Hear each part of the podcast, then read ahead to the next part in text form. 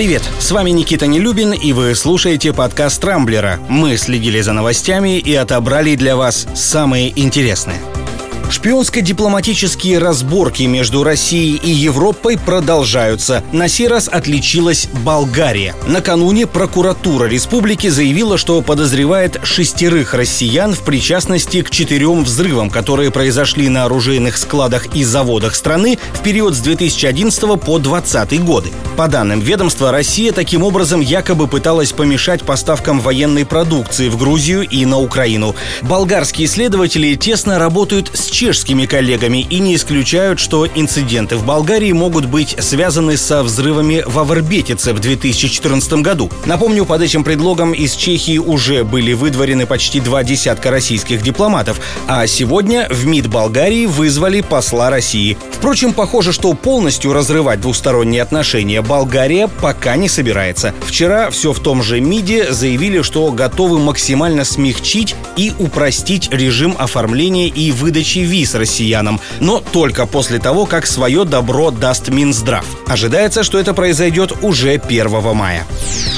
Еще одним своеобразным отголоском обострившихся отношений между Россией и странами Евросоюза стал инцидент на чемпионате мира по шашкам, который в эти дни проходит в Польше. Вчера, прямо во время матча за звание чемпионки между полькой Натальей Садовской и россиянкой Тамарой Танцыкужиной, главный судья и организатор матча отклеил стикер с именем нашей шашистки и убрал стоящий на столе российский триколор. Танцыкужина на это отвлеклась и в итоге партию проиграла играла.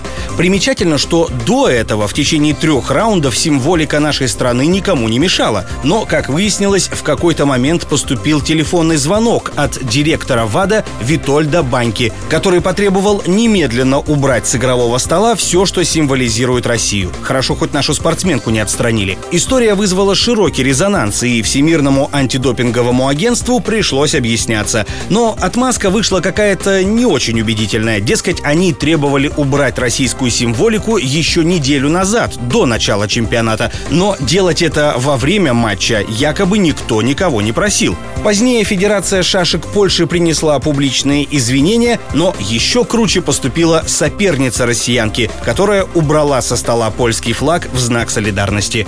Инцидент был исчерпан, но осадочек безусловно остался.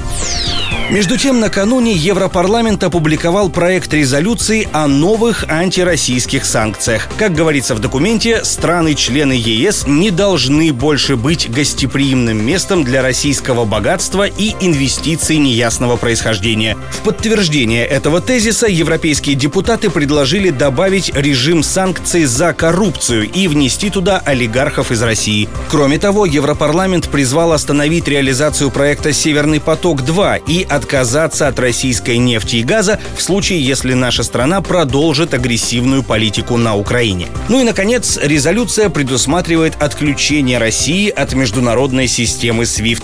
Пока что это всего лишь рекомендации, но нельзя исключать, что власти Евросоюза к ним серьезно прислушаются. Впрочем, если верить заявлениям министра иностранных дел Сергея Лаврова, к отключению от SWIFT наша страна уже давно вроде как готова. Чего нельзя сказать об олигархах, для которых заморозка европейских активов может стать действительно серьезным ударом.